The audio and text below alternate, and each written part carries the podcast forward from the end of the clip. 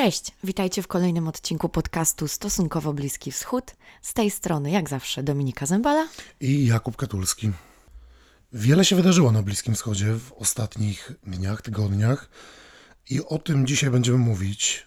Nomen omen, Trochę przygotowaliśmy dla Was e, własnej wypowiedzi, bo dostaliśmy od Was e, na naszym Instagramie wiele pytań, więc wiemy, że bardzo ciekawi Was na przykład to, co dzieje się w Afganistanie w ostatnich dniach, to co się wydarzyło. E, więc chcemy jeszcze raz to wszystko zebrać w jedną całość i trochę Wam o tym wszystkim opowiedzieć, ale Afganistan nie będzie jedynym tematem, który dziś poruszymy. Tak, bo poruszymy też e, kwestię Izraela i to też oczywiście sami omawiamy między sobą, a konkretnie kwestię tego, co się wydarzyło w weekend między Polską a Izraelem, a wydarzyło się no wiele. Ale najpierw przejdziemy do wydarzeń z 8 sierpnia, aż tam się cofniemy, kiedy to w Riyadzie w sądzie zapadły wyroki w sprawie 69 członków i sympatyków Hamasu, Wyroki po procesie, który trwał rok i który sygnalizuje chyba duże, daleko idące zmiany w podejściu Arabii Saudyjskiej nie tylko do Hamasu, ale także w ogóle Palestyńczyków i Izraela. E, I na tą e, rozmowę zapraszamy Was e, z udziałem naszego gościa. Tak, jest nim doktor habilitowany Jarosław Jarząbek z Instytutu Studiów Międzynarodowych Uniwersytetu Wrocławskiego. Dzień dobry, panie doktorze. Bardzo się cieszę, że zgodził się pan na rozmowę. Witam również bardzo serdecznie i dziękuję za zaproszenie. 8 sierpnia w Arabii Saudyjskiej zapadł wyrok w sprawie, zapadły wyroki właściwie w sprawie grupy 69 Palestyńczyków i Jordańczyków. E, w większości, jeśli nie wszyscy, byli to też saudyjscy rezydenci i te wyroki zapadły dlatego, że, że te 69 osób było podejrzewane o członkostwo bądź o jakieś sympatie związane z Hamasem. I dlaczego te wyroki zapadły dopiero w tym momencie?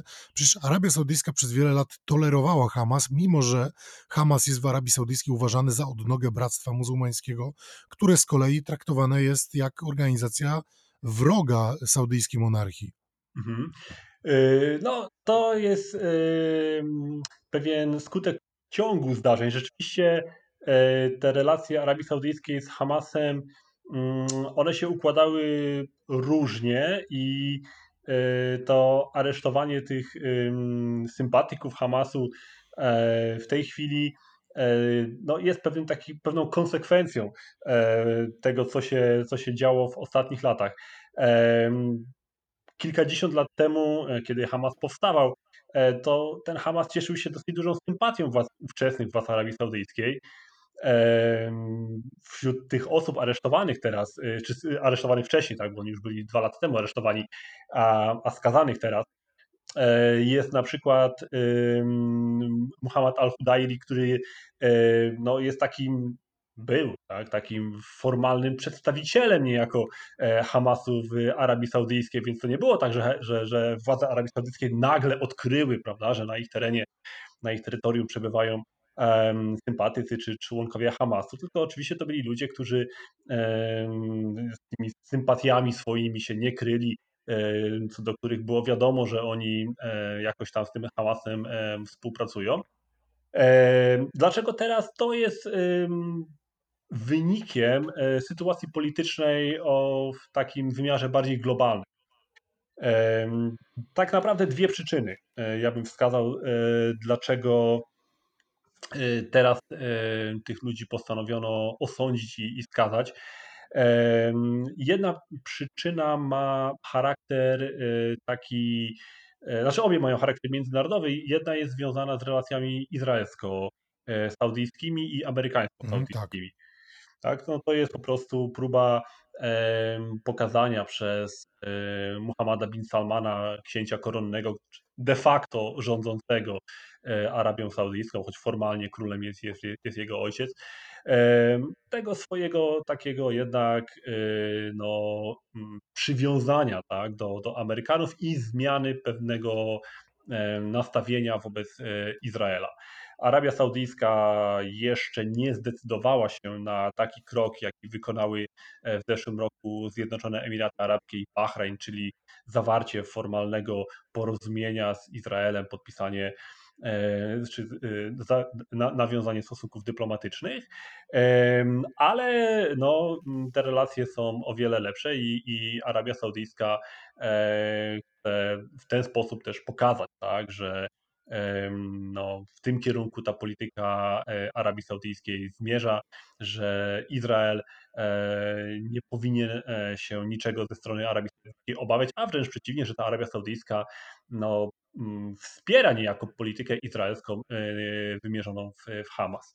A drugą przyczyną jest e, kwestia mm, pewnego konfliktu pomiędzy dwiema głównymi takimi odnogami, czy dwoma głównymi nurtami e, fundamentalistycznego islamu.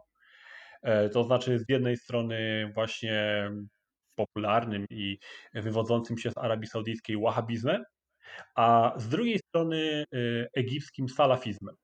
Mhm, te, tak.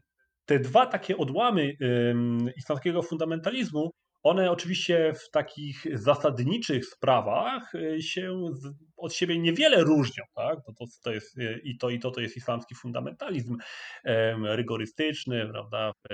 jeżeli chodzi o, o zasady, o podejście do E, przepisów koranicznych i tak dalej. Natomiast e, ponieważ wywodzą się one z różnych środowisk, z różnych e, krajów, zwolennicy jednego i drugiego nurtu są do siebie wrogo nastawieni.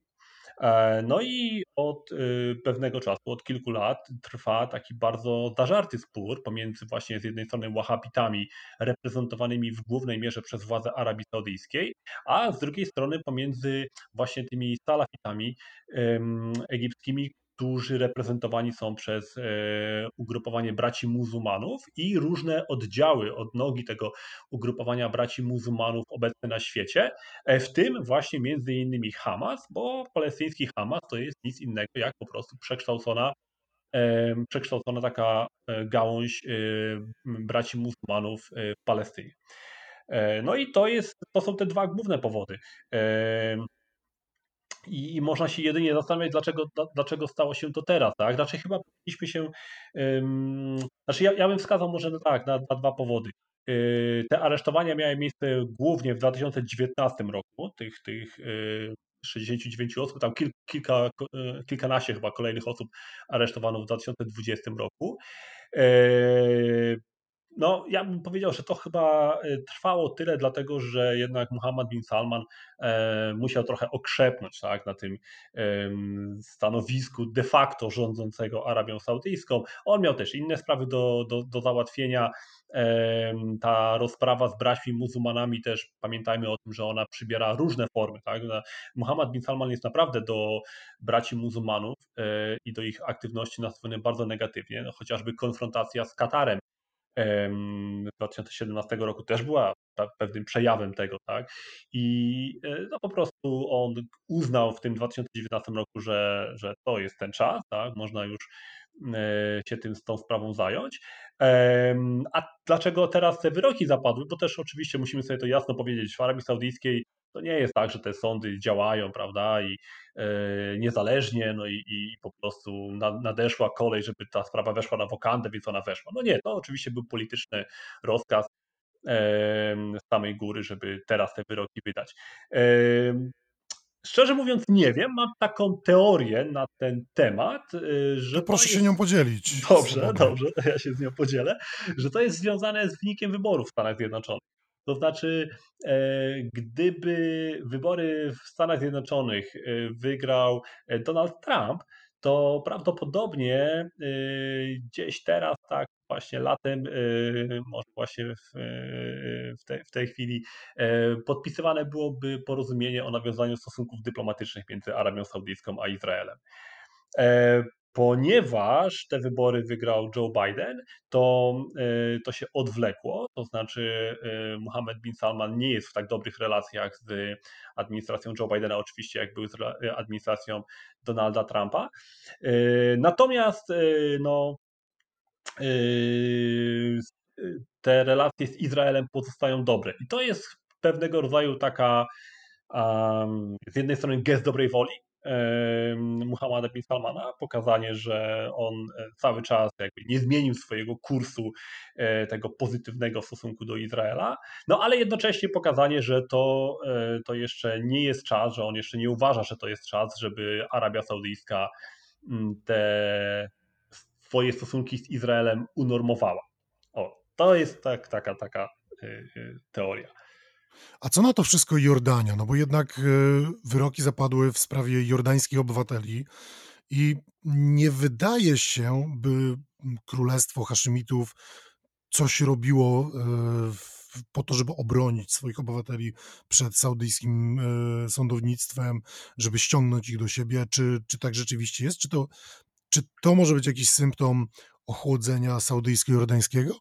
Yy, rzeczywiście władze Jordanii nic nie robią. Co więcej, nawet yy, z Jordanii nie dochodzą żadne takie oficjalne yy, głosy jakiegoś protestu czy niezadowolenia, tak? Hamas na przykład bardzo gwałtownie protestuje, oczywiście twierdzi, że, że te wyroki są e, bezzasadne, domaga się uniewinnienia e, albo też ułaskawienia przez króla e, tych osób, więc Hamas bardzo tak energicznie zareagował na te wyroki, a rzeczywiście Jordania jakby nie, nie reaguje na razie, ale to jest wynikiem nie tyle ochłodzenia, co ja bym powiedział, że właśnie jest wynikiem bardzo takich bliskich stosunków Jordanii z Arabią Saudyjską. Jordania jest w tej chwili no, w dużej mierze pod wpływem Arabii Saudyjskiej. To Arabia Saudyjska e, no, jest państwem, które wspomaga Jordanię. Jordania e, w ostatnich kilku latach znajduje się w dosyć niewesołej sytuacji gospodarczej, co z jednej strony jest takim nawarstwieniem się pewnych problemów gospodarczych i, i błędnych polityk gospodarczych e, trwających przez całe dekady, a z drugiej strony też jednak kryzys, wynikiem kryzysu związanego z uchodźcami w Syrii, bo tam z ponad półtora miliona tych, tych uchodźców syryjskich, którzy w Jordanii wylądowali, jest ogromnym obciążeniem dla tego państwa i ta sytuacja gospodarcza Jordanii wymagała tego, żeby właśnie szukać pomocy. Z różnych, pomoc, z różnych stron ta pomoc nadeszła, ale, ale Arabia Saudyjska jest jednym z takich tych głównych dostarczycieli tej pomocy. No i Jordania znalazła się, co tu dużo mówić, w takim y, bliskim sojuszu z Arabią Saudyjską. Y, niekoniecznie jest z tego powodu ta Jordania czy król Abdullah szczęśliwy, ale nie bardzo ma, ma wyjście. Więc Jordania robi generalnie w ostatnich latach to, czego władze w Riyadzie od niej oczekują. Tak? Jeżeli na przykład władze w Riyadzie oczekiwały od Jordanii, że ta włączy się do wojny w Jemenie, no to Jordania się posłusznie włączyła, wysłała tam swoich żołnierzy, wysłała tam swoje samoloty. Tak? Jeżeli Jordania, jeżeli, przepraszam, Arabia Saudyjska oczekuje, że e, Jordania na przykład potępi Katar, e, kiedy tam się zaczynał ten kryzys saudyjsko-katarski, to Jordania oczywiście też to zrobiła. Jeżeli Arabia Saudyjska konstruuje jakąś tam koalicję przeciwko komuś, to Jordania też to robi.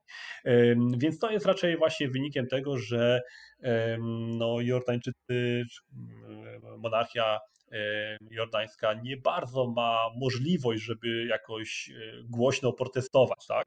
A z drugiej strony jeszcze możemy dodać jedną rzecz, że i relacje właśnie monarchii haszymickiej w Jordanii z braćmi muzułmanami też są dosyć skomplikowane tak bym to ujął.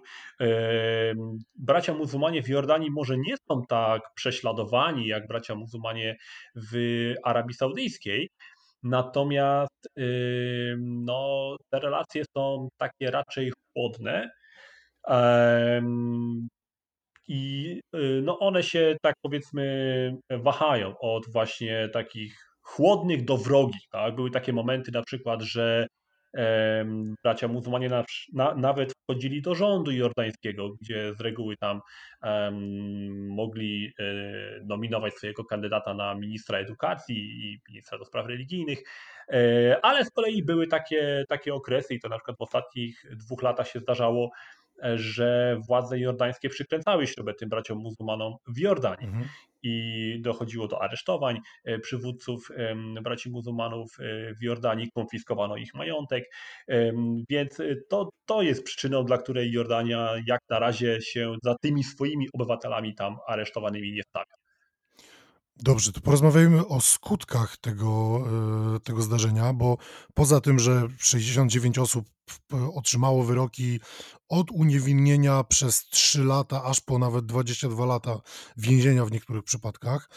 E, to jakie będą daleko idące skutki dla, dla Hamasu? Czy to będzie znaczyło jakieś osłabienie Hamasu w jego pozycji międzynarodowej, czy jego pozycji w strefie gazy, czy też może poza tym, że te 69 osób zostało skazanych bądź uniewinnionych, niewiele, niewiele się zmieni? Mhm. E, no, moim zdaniem niewiele się zmieni. I e, znaczy, chyba też mogę powiedzieć, że niestety e, niewiele się zmieni. Niestety głównie dlatego, że o ile Hamas sam w sobie jest niewątpliwie organizacją terrorystyczną odpowiedzialną za, za śmierć wielu osób, to akurat no, ci ludzie, którzy zostali tam w Arabii Saudyjskiej aresztowani, to nie są osoby, które jakby tak personalnie tak, można by o coś oskarżyć. To nie byli ludzie, którzy popełnili tam jakieś przestępstwa w tej Arabii Saudyjskiej, to nie byli też ludzie, którzy byliby e, ścigani za cokolwiek w jakimkolwiek innym kraju. E, więc ich jedyną winą było to, że, że byli członkami bądź sympatykami Hamasu jako organizacji, natomiast oni sami jakichś przestępstw nie popełnili. Tak? Więc e, no, mamy do czynienia tutaj z kazaniem jednak ludzi, którzy nie popełnili żadnych przestępstw i raczej są no, niewinni. Tak? Dlaczego to nie wpłynie w jakiś szczególny sposób na sytuację Hamasu? To były osoby, które, no, które nie zaliczały się do jakiegoś tam ani ścisłego kierownictwa Hamasu, ani nie byli jakimiś ważnymi członkami jakichś grup wykonawczych e, w strukturach Hamasu, więc to, to nie jest jakieś uderzenie w struktury Hamasu więc to jakby nie wpłynie na samą działalność Hamasu. Nie wpłynie to też moim zdaniem na sytuację międzynarodową, dlatego że no, tak jak y, widzimy po tych głosach, które się odezwały po, po wydaniu tych wyroków, za tymi osobami e, stawił się sam Hamas organizacje broniące praw człowieka, Amnesty International, Human Rights Watch, natomiast ani rządy jakichś państw e, się tutaj za tymi ludźmi nie stawiły, ani jakieś organizacje e, międzynarodowe, takie rządowe organizacje międzynarodowe więc, więc raczej nie powinniśmy się spodziewać, że to jakoś zmieni sytuację Hamasu, czy też yy, jego pozycję w relacjach yy, międzynarodowych. I nie wydaje mi się też, żeby to jakoś szczególnie wpłynęło na taką ogólną sytuację Palestyńczyków i, i, i tej, tej sprawy palestyńskiej, bo to jest taka, taka kolejna odsłona, czy powiem, kolejny przejaw tego, że ta sprawa palestyńska trochę jakby no, schodzi ze sceny, tak bym to określił. Tak? O ile jeszcze e, dwie dekady temu, trzy dekady temu ta sprawa palestyńska była rzeczywiście tym głównym takim zapalnikiem, główną kwestią sporną w ogóle na całym Bliskim Wschodzie, tak dzisiaj y, ta sprawa palestyńska jest taka poboczna. Ona ma takie wciąż symboliczne w pewien sposób znaczenie. Natomiast y, na Bliskim Wschodzie coraz mniej państw tą sprawą palestyńską się tak naprawdę przejmuje. Y, nawet mam takie wrażenie, że chyba więcej dzisiaj współczucia dla Palestyńczyków i takiego zaangażowania w tą sprawę palestyńską znajdziemy w Europie, na przykład wśród polityków europejskich, czy też działaczy europejskich, niż na, na samym e, Bliskim Wschodzie, szczególnie w krajach arabskich, tak? bo na Bliskim Wschodzie, jeżeli w ogóle ktoś dzisiaj się stawia za tymi Palestyńczykami, to raczej e, Iran i Turcja niż kraje arabskie. E, natomiast to, kończąc ten wątek, może to mieć pewne znaczenie dla relacji y, Arabii Saudyjskiej z Hamasem takie praktyczne. Znaczy, oprócz tego, że oczywiście ma to znaczenie takie bardzo duże polityczne, tak? To jest, to jest jednak no, taki bardzo wrogi akt i o ile jeszcze tam w latach 90. i na początku XXI wieku władze Arabii Saudyjskiej wspierały ten Hamas finansowo, tak? udzielały schronienia często działaczom Hamasu. No tak, to te, te czasy już definitywnie minęły i te, te relacje są dzisiaj chłodne, a nawet wrogie, to też y, trzeba zauważyć, że aresztowanie tych osób y, jakby zrywa też taką ostatnią chyba bezpośrednią y, nić kontaktu e, pomiędzy Hamasem a władzami Arabii Saudyjskiej. Mohamed al-Hudairi, który był tym przedstawicielem Hamasu w Arabii Saudyjskiej, to był człowiek, który tym przedstawicielem był od prawie 30 lat. I to on na przykład pośredniczył w negocjacjach, kiedy na przykład Arabia Saudyjska e, pełniła rolę takiego mediatora między, czy to między Izraelem a Hamasem w jakichś e, rozmowach, czy też na przykład między e, Hamasem a władzami autonomii palestyńskiej, tak? prezydentem Abbasem czy, czy partią Fatah no to, no to właśnie to się wszystko odbywało tymi kanałami, tak? przez przedstawicieli e, Hamasu w Arabii Saudyjskiej. I teraz, kiedy oni będą siedzieć w więzieniu, no to, e, to trudno sobie wyobrazić, prawda, żeby mogli służyć za, za tych takich e, negocjatorów, mediatorów czy, czy, czy mm, mm, przedstawicieli Hamasu.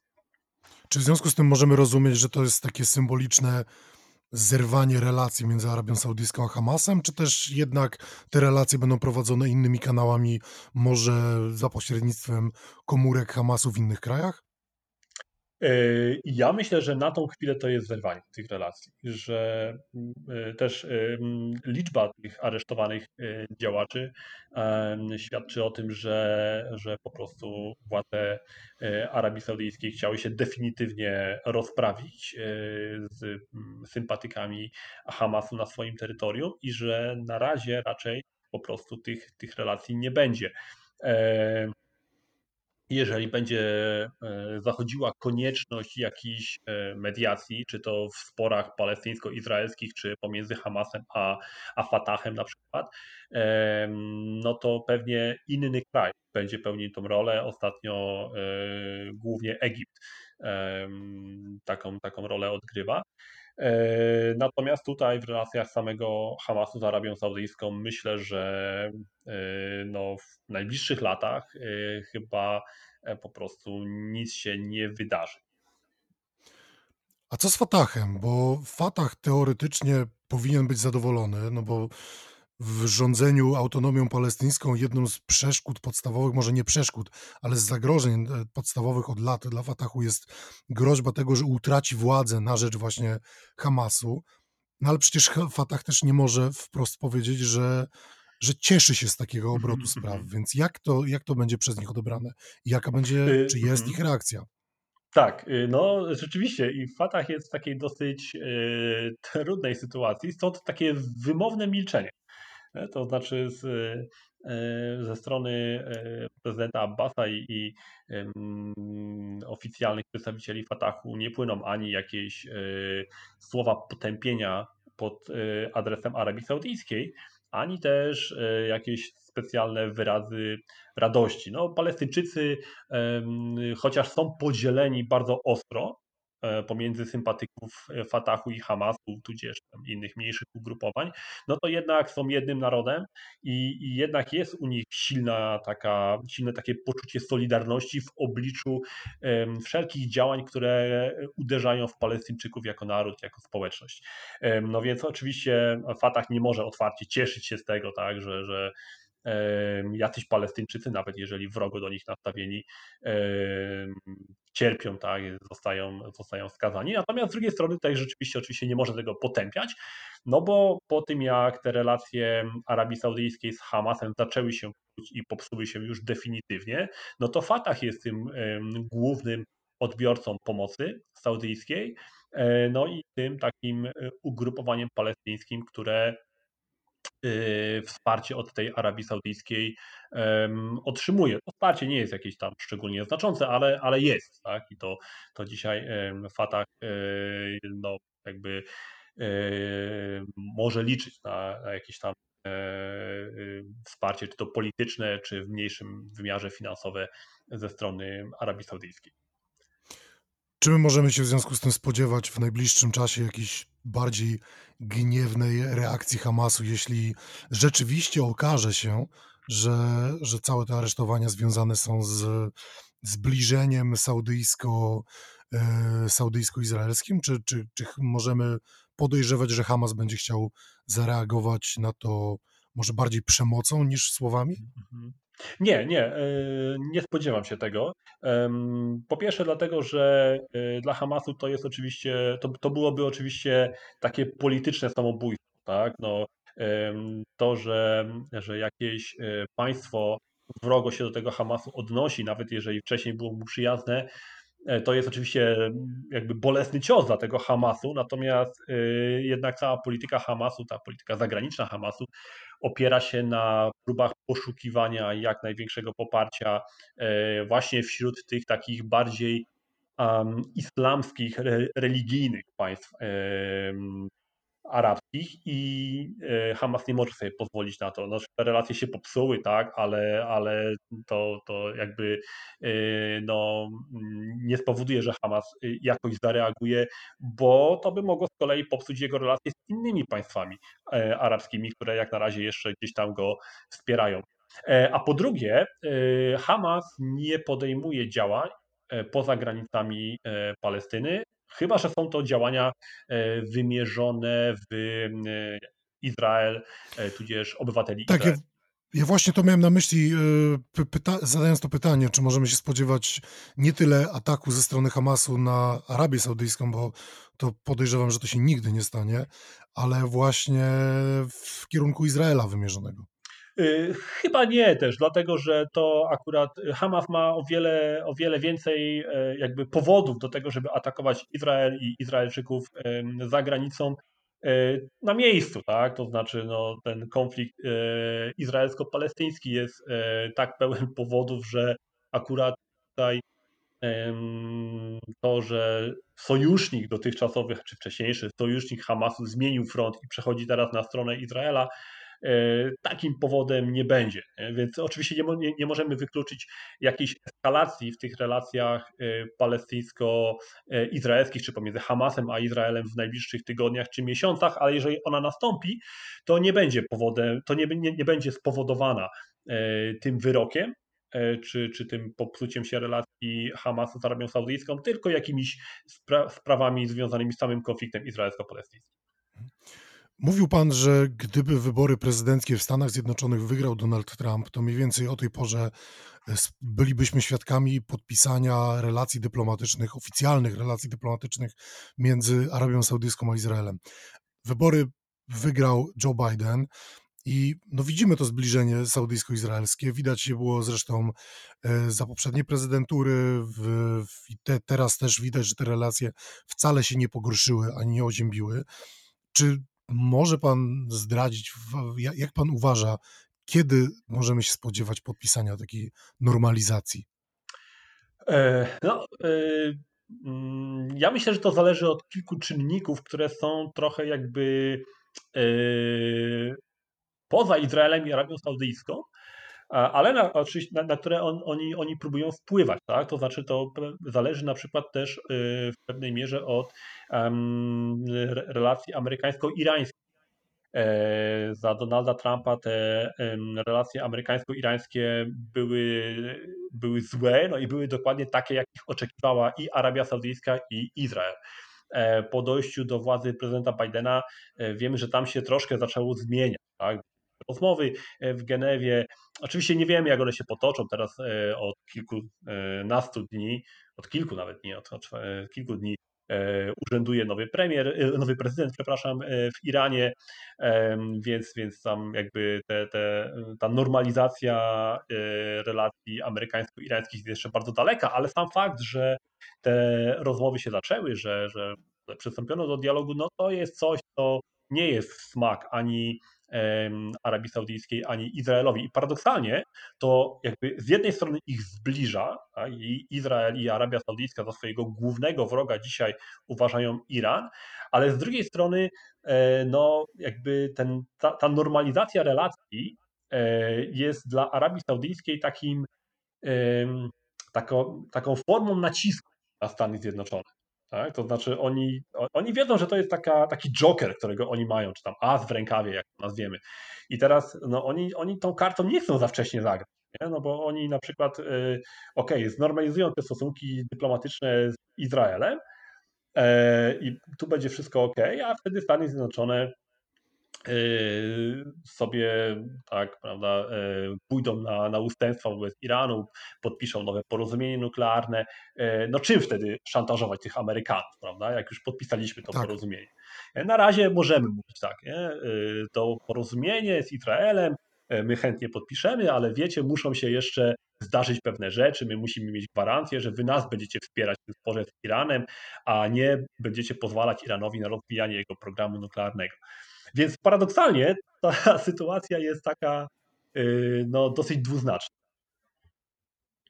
Super, panie doktorze, bardzo dziękuję za, za rozmowę i za, za ten komentarz i za rozjaśnienie tego, co się dzieje nie tylko w samej Arabii Saudyjskiej, ale w ogóle w sąsiedztwie. Dziękuję.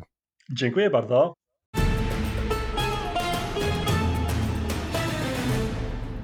Naszym gościem był doktor habilitowany Jarosław Jarząbek.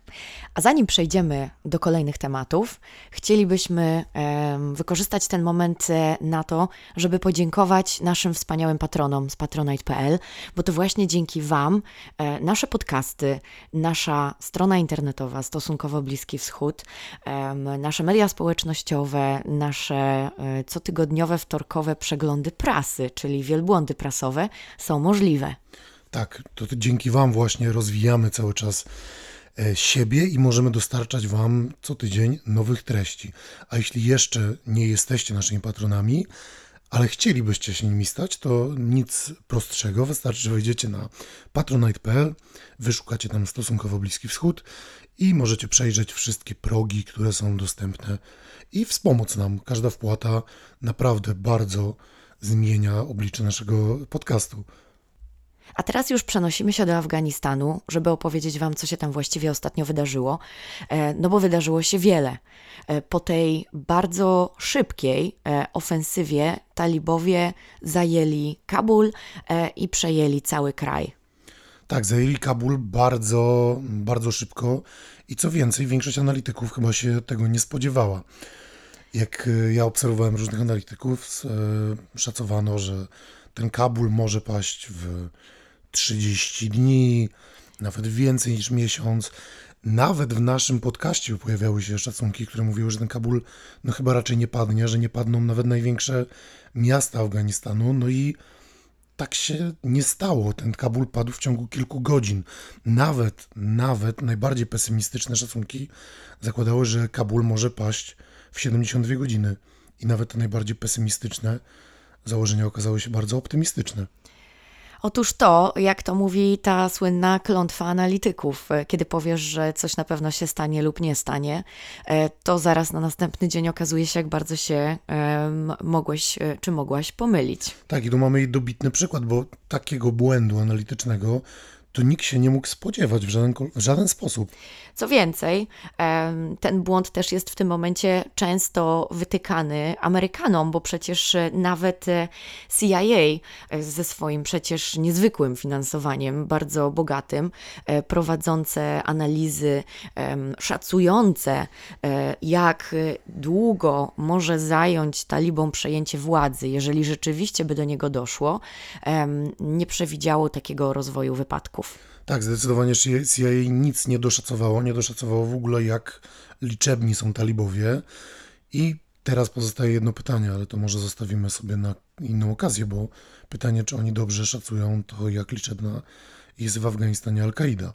Ale to nie jest meritum dzisiejszej sprawy, no bo dzisiaj Afganistan, taki jaki znamy, taki Afganistan, jaki próbowali stworzyć Amerykanie, no upadł. Upadł i to... I okazał się kompletnym fiaskiem. Tak, okazał Niestety. się kompletnym fiaskiem i takim chyba największym symbolem tego fiaska było to, że wczoraj prezydent Ashraf Ghani właściwie nie informując swojego narodu, po prostu z kraju uciekł. Uciekł z Kabulu, uciekł z Kabulu najpierw do Tadżykistanu, ostatecznie z tego co wiemy znalazł się w Omanie. I to trochę chyba ośmieliło talibów, którzy wczoraj rano jeszcze otaczali Kabul z e, wszystkich stron, jak się mówiło, a potem e, planowali do niego nie wchodzić, bo planowali nie zajmować Kabulu siłą. No ale kiedy okazało się, że Gani uciekł z, z miasta, uciekł z kraju, a talibowie do Kabulu weszli, weszli do pałacu prezydenckiego. Właśnie o tym chciałam powiedzieć, że e, wczoraj wieczorem już mogliśmy na żywo obserwować e, właściwie nagrania w różnych serwisach informacyjnych, e, jak przywódcy talibów robią sobie zdjęcia za stołem prezydenta i ogłaszają przejęcie kraju.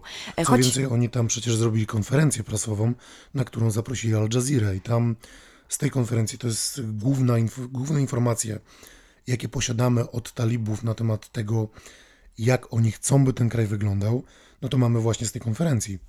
Ale też e, prezydent e, e, Ashraf Ghani mówił trochę na swoją obronę po tym, kiedy wszystkie zarzuty go spotkały, że porzucił kraj, że on dokonał takiej ugody z talibami, że on się wycofa i ustąpi, ale w związku z tym talibowie w sposób bezkrwawy przejmą stolicę i że nie doprowadzą do rozlewu krwi i że zrobił zrobił to dla swojego narodu. Jak sam powiedział w wywiadzie, e, ocenić go, e, oceni go za te działania e, w przyszłości jego naród i tylko jeszcze sam Bóg.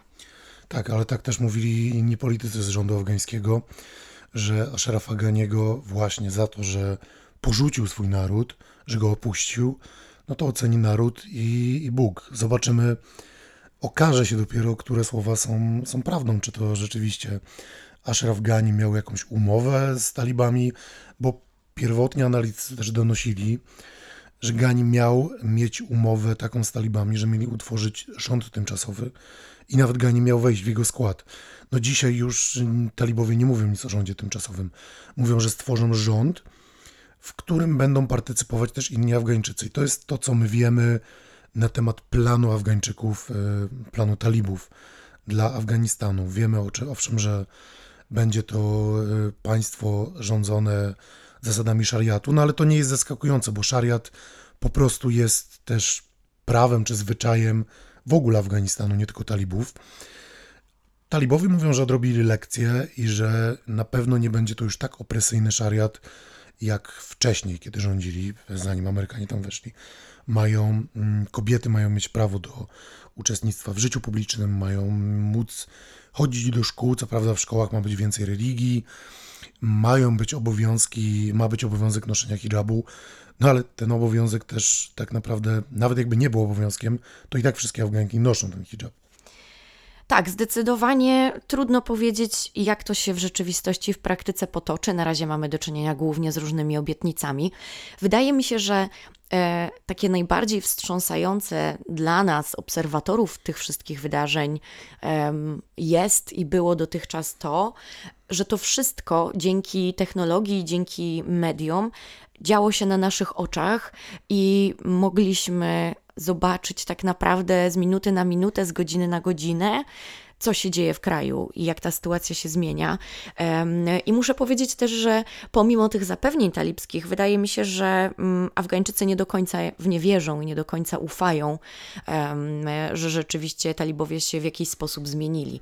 E, świat obiegły też zdjęcia e, i filmiki z Kabulu, e, gdzie mm, zamalowywane są na biało lub zrywane z, ze ścian plakaty z modelkami czy to na salonach ślubnych kobiet e, w takich e, zupełnie nam znanych na co dzień, e, dosyć swobodnych, roznegliżowanych sukniach ślubnych.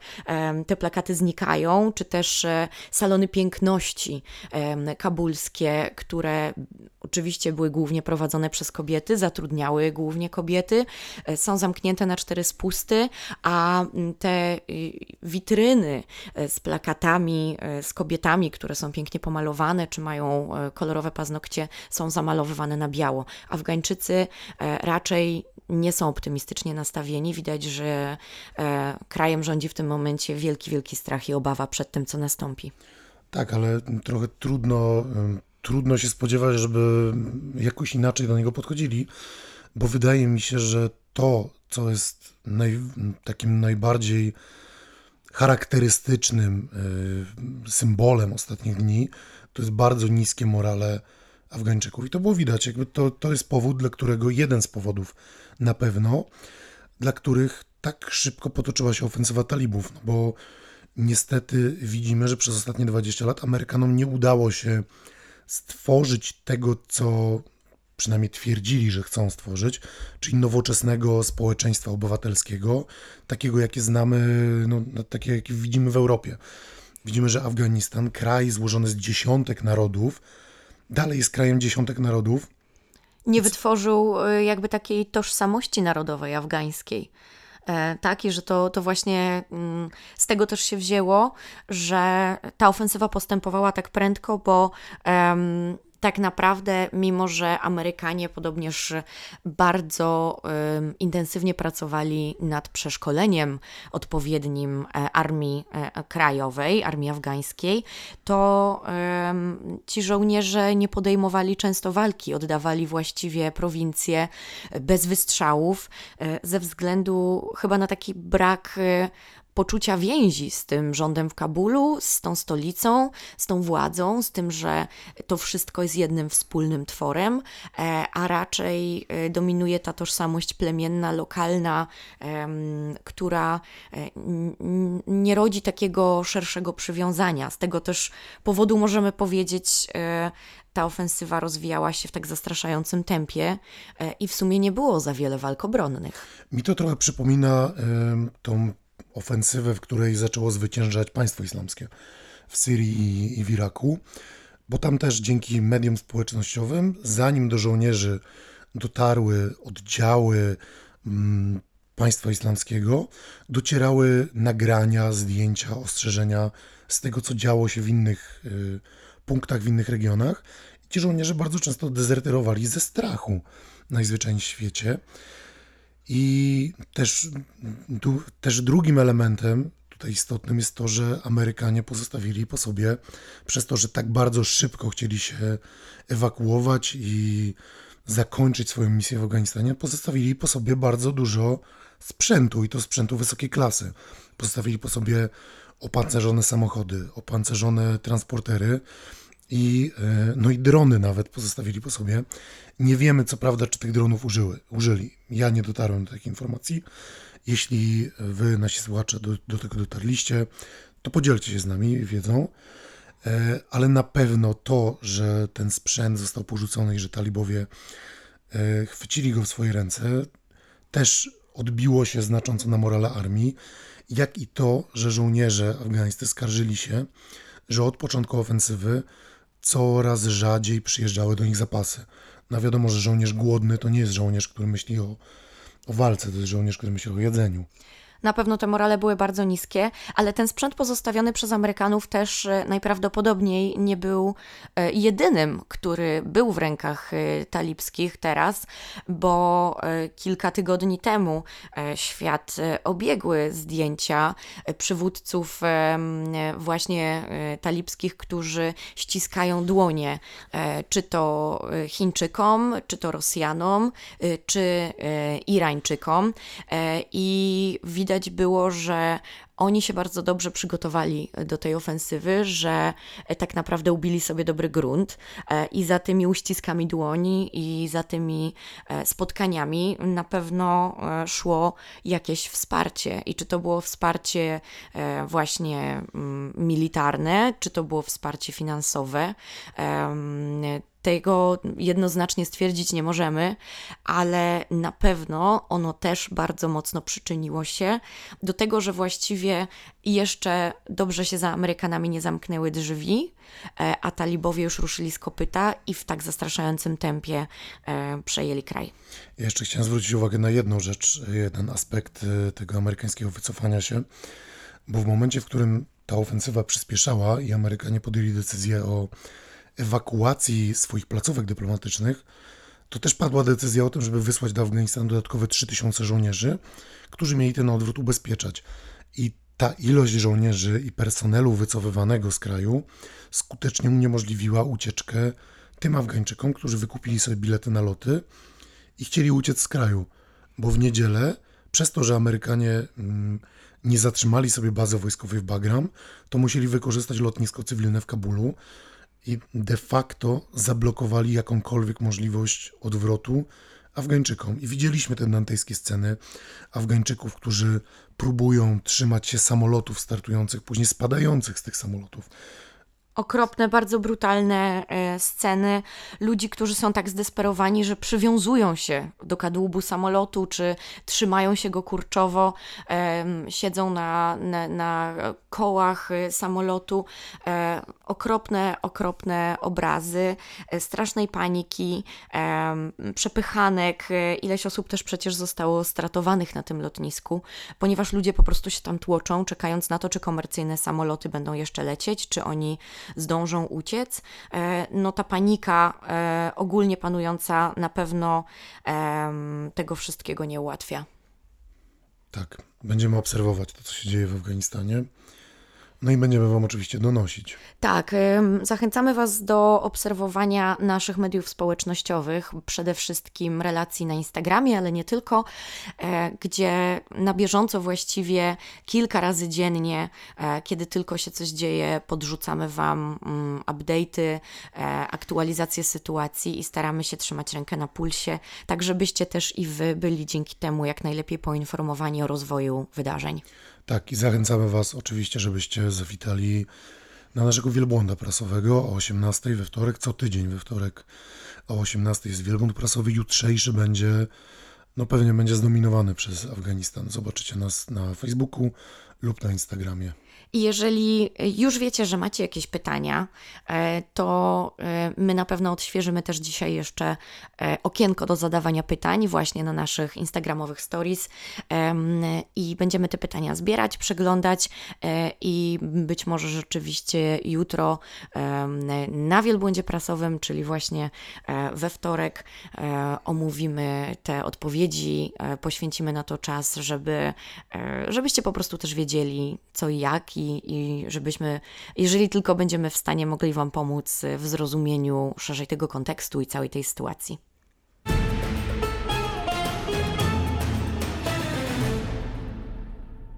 Prezydent Andrzej Duda podjął decyzję o podpisaniu nowelizacji kodeksu postępowania administracyjnego i spotkało się to z bardzo ostrą reakcją Izraela, bo e, Izrael wezwał Tal Ben Ari Alon, charge d'affaires ambasady Izraela w Polsce, na bezterminowe konsultacje, a wyznaczony nowy ambasador Jakow Liwne usłyszał, że ma do Polski w ogóle nie lecieć. Co więcej, Jair Lapid powiedział też, że nasz ambasador, Marek Magierowski, który przebywa obecnie na wakacjach w Polsce, ma z tych wakacji nie wracać i ma ten czas poświęcić na pokazanie polskiemu rządowi, dlaczego tak ważny dla Izraela jest Holokaust, dla, dla Izraela i dla Izraelczyków i dlaczego Izrael nie pozwoli na szarganie pamięci o Holokauście. Mniej więcej tak brzmiały słowa um, Jaira Lapida. Tak, także są to bardzo ostre kroki, właściwie tak patrząc e, językiem dyplomacji, są to prawie, że te najcięższe działa wytoczone, tak? Czyli jest to jakby um, wycofanie w pewnym sensie um, dyplomatów z krajów sobie wzajemnie. Um, także no cóż, kolejnym krokiem chyba tylko byłoby zerwanie stosunków dyplomatycznych, ale czy to nastąpi? Nie wiem, czy w ogóle chciałabym, żebyśmy, żebyśmy analizowali tę ewentualność. Znaczy, to się zdarza często, że, że takich e, dyplomatów się odwołuje, później te placówki działają i obserwujemy takie sytuacje trochę na świecie, ale rzeczywiście Są to, bardzo ostre kroki. Tak, jest to w, w świecie dyplomacji jest to broń nuklearna. Dokładnie tak. I cóż, Polska powiedziała, że będzie działać e, analogicznie, symetrycznie. Tak, zgodnie z zasadą symetrii co jeszcze nie do końca wiemy, co to znaczy. No chwili. właśnie. Także sytuacja jest zdecydowanie rozwojowa w tej kwestii, ale na pewno jest to bardzo duży kryzys dyplomatyczny, który właściwie od jakiegoś czasu narasta i się e, w pewnym sensie kontynuuje. Tak, mieliśmy już ten kryzys, właściwie on już się zaczął jeszcze za czasów e, Benjamina Netanyahu. E, za czasów Benjamina Netanyahu brzmi jakby to było dawno temu, ale to wcale nie było tak dawno temu. Ale wtedy się zaczął kryzys, tylko że to był trochę, chodziło o coś innego, bo na początku chodziło o ustawę o IPN i było dość ciężko, ale zawsze jakoś rząd polski z rządem Benjamina Netanyahu potrafił wypracować, może powiedzmy, powrócić do normy, do business as usual. Teraz widzimy, i jakkolwiek można nie lubić Benjamina Netanyahu, to dla Polski teraz będzie naprawdę ciężko w Izraelu. Mam też trochę takie wrażenie, że w tych poprzednich kryzysach jednak y, Amerykanie interweniowali, trochę mediując, a w obecnej sytuacji kryzysu także relacji polsko-amerykańskich ze względu na Lex TVN, no ta mediacja nie nastąpi, więc y, trochę zostaliśmy sami z tym, że musimy się dogadać. E, a czy rzeczywiście do tego dogadania się dojdzie, no to zobaczymy. Ale wiemy, że Izrael powiedział, że następne kroki konsultuje ze Stanami Zjednoczonymi. W związku z tym, że Polska ma już lekki zatarg właśnie z Amerykanami, związany z, z całą tą ustawą, której, no, która teoretycznie wymierzona jest właśnie w TVN, czyli w am, największą amerykańską no, tak inwestycję. W jakąś tam wolność mediów, szerzej podchodząc do sprawy? Tak, ale też w największą amerykańską inwestycję w Polsce. E, więc ciekawe, jakie będą te następne kroki, które zostaną skonsultowane ze Stanami. Może być tak, że Amerykanie będą jednak namawiali rząd e, Naftalego Beneta i Jaira Lapida do tego, żeby trochę zdeeskalować konflikt, ale może być też tak, że Amerykanie umyją ręce. Zobaczymy. Ciężko powiedzieć w tej chwili, jak będzie wyglądała ta sytuacja. Tak, nie jest to wcale wykluczone, a też tak naprawdę jest to konflikt który, mm, o którym jakby nasze władze miały świadomość, że to będzie trudne. E, I to jest trochę taki temat, którego poprzednie rządy też bały się za mocno ruszyć, bo wiadomo było, że to będzie bardzo trudne, bardzo kontrowersyjne. Sama kwestia reprywatyzacyjna w Polsce jest czymś, co dosyć zgodnie różne środowiska mówią, że dobrze by było wreszcie raz na zawsze rozwiązać i zakończyć, ale właśnie ta kwestia, kwestia e, tego mienia pożydowskiego e, jest trochę taką kością niezgody w tym wszystkim. A tych spraw tak naprawdę według różnych reporterów, dziennikarzy nie jest aż tak dużo. Te, które są w toku, jest ich około dwóch tysięcy w tym momencie. Pojawiło się swojego czasu kilka dobrych analiz i dobrych artykułów, e, między innymi myślę tutaj o omawianym przez nas także na Wielbłądzie błędzie prasowym tekście Karoliny Przewrockiej-Aderet z Tygodnika Powszechnego, e, która przeprowadziła świetny wywiad z właśnie na, na podstawie takiego jednostkowego przykładu, e, pokazując e, na czym polega często ten problem dla tych Izraelczyków z polskimi korzeniami, którzy w czasach komunistycznych na przykład nie byli w stanie takich roszczeń zgłaszać bo w czasie wojny działali w Armii Krajowej e, i później e, byli przez e, służby bezpieczeństwa ścigani w PRL-u. W związku z czym nie mogli się ujawnić, nie mogli wystąpić do sądu z takimi roszczeniami, a te sprawy, kiedy je już założyli w latach 90., dalej się toczą. I to, co jest chyba takim, taką dużą kontrowersją w całej tej sprawie, to jest to, że te sprawy, które od tych 20 plus często lat są w toku, są w sądzie, także zostały w pewnym sensie usunięte i skasowane i one też nie zostaną doprowadzone do końca. Mm, tak, ale warto zwrócić uwagę na to, że mm, ta nowelizacja kodeksu postępowania administracyjnego to nie jest też e, kwestia tak polaryzująca polityków polskich, bo jednak większość e, stron e, polskiej polityki uważa, że tak, że to jest poprawnie, no może nie tyle poprawnie załatwione, ale że trzeba było to załatwić. I mało kto, mało kto z polityków krytykuje akurat rząd e, za to, że, że postanowiono załatwić tę sprawę, no bo my, Polska, była dotychczas jedynym krajem w naszej części Europy, który w żaden sposób nie załatwił ustawowo kwestii reprywatyzacji.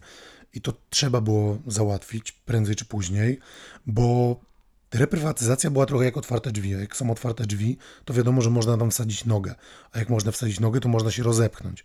I Kiedyś trzeba było to załatwić. Tylko pytanie, w jaki sposób się to załatwia, bo y, jedno to jest kwestia formy, drugie to jest też kwestia odpowiedniego na to czasu, e, trzecie to jest kwestia wzięcia pod uwagę naszych obecnych relacji, bo podejrzewam też, że gdybyśmy bardziej dbali o relacje polsko-izraelskie w tym momencie i to nie byłby kolejny kryzys i kolejne napięcia dyplomatyczne między naszymi krajami, e, to być może też e, ten kryzys byłby mniejszy teraz, nie rozgorzałby tak bardzo i Izraelczycy byliby bardziej skłonni do tego, żeby inaczej podejść do całej sprawy, a że niestety już od jakiegoś czasu trochę idziemy w cudzysłowie na noże, no to oni też teraz idą z nami na noże w tej kwestii. Moim zdaniem to też świadczy o jednej rzeczy, bo dla naszego rządu ewidentnie relacje z Izraelem nie są priorytetowe. Dla Izraela z czasów Benjamina Netanyahu może relacje z Polską nie były priorytetowe, ale wtedy jeszcze i do dzisiaj można usłyszeć w obozie ym, związanym z Netanyahu, do dzisiaj można usłyszeć, że Polska była krajem, jednym z krajów bardziej proizraelskich i krajów, na które Izrael mógł liczyć w głosowaniach w Unii Europejskiej czy w ONZ, gdzie mógł przedstawić swoje interesy i liczyć na to, że interesy Izraela y, będą w pewnym sensie zabezpieczone przez Polskę. Są kraje, owszem, o wiele bardziej proizraelskie, jak na przykład Czechy, ale dzisiaj widzimy, że dla Jaira Lapida i Naftalego Beneta Polska absolutnie nie jest priorytetem. I okazuje się, że ten fakt tego, że polski rząd jest krajem w jakiś sposób proizraelskim, bardziej lub mniej, nie jest absolutnie wartością ale sama sprawa nie jest też bez kontrowersji w Izraelu, bo na razie skupiamy się trochę na naszej polskiej stronie, na naszym podwórku, a w Izraelu także było wiele głosów kontrowersji dotyczących tej ostrej reakcji izraelskiej w kwestii całej tej aktualizacji e, kodeksu i całej tej sprawy reprywatyzacji. Raz, że e, nawet syn Benjamina Netanyahu, Jair Netanyahu na Twitterze bronił Polaków i Polski E, kiedy ten temat wszedł po raz pierwszy na wokandę kilka tygodni temu. I wiele jest takich głosów, czy publicystów izraelskich, czy polityków, którzy mówią, że ta reakcja władz jest zbyt ostra, że, że nie powinno się w ten sposób z Polską postępować. Także właściwie wydaje mi się, że jest to równie kontrowersyjne po obu stronach y, naszej granicy.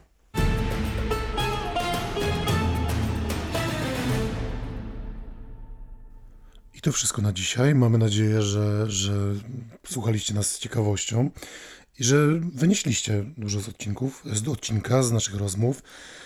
Jeśli macie jakieś komentarze, uwagi, sugestie, pytania, oczywiście pamiętajcie, że możecie do nas pisać. Piszcie do nas na Facebooku, na Instagramie, piszcie do nas maile na kontakt małpa stosunkowo bliski wschód.pl i wchodźcie też na naszą stronę stosunkowo bliski wschód.pl. I oczywiście zapraszamy Was jeszcze raz bardzo serdecznie, żebyście dołączyli we wtorek o 18 do naszego przeglądu prasy, bo tam można takie pytania zadawać na żywo i my też bardzo chętnie z Wami porozmawiamy. Jest to dla nas świetna okazja, żeby się z Wami spotkać, wymienić się opiniami e, i odpowiedzieć na Wasze pytania, czy rozwieć jakieś wątpliwości, jeżeli tylko będziemy w stanie. Mamy nadzieję, że widzimy się tam już niebawem, e, a w podcaście słyszymy się tak jak zawsze już za tydzień. Do usłyszenia. Do usłyszenia.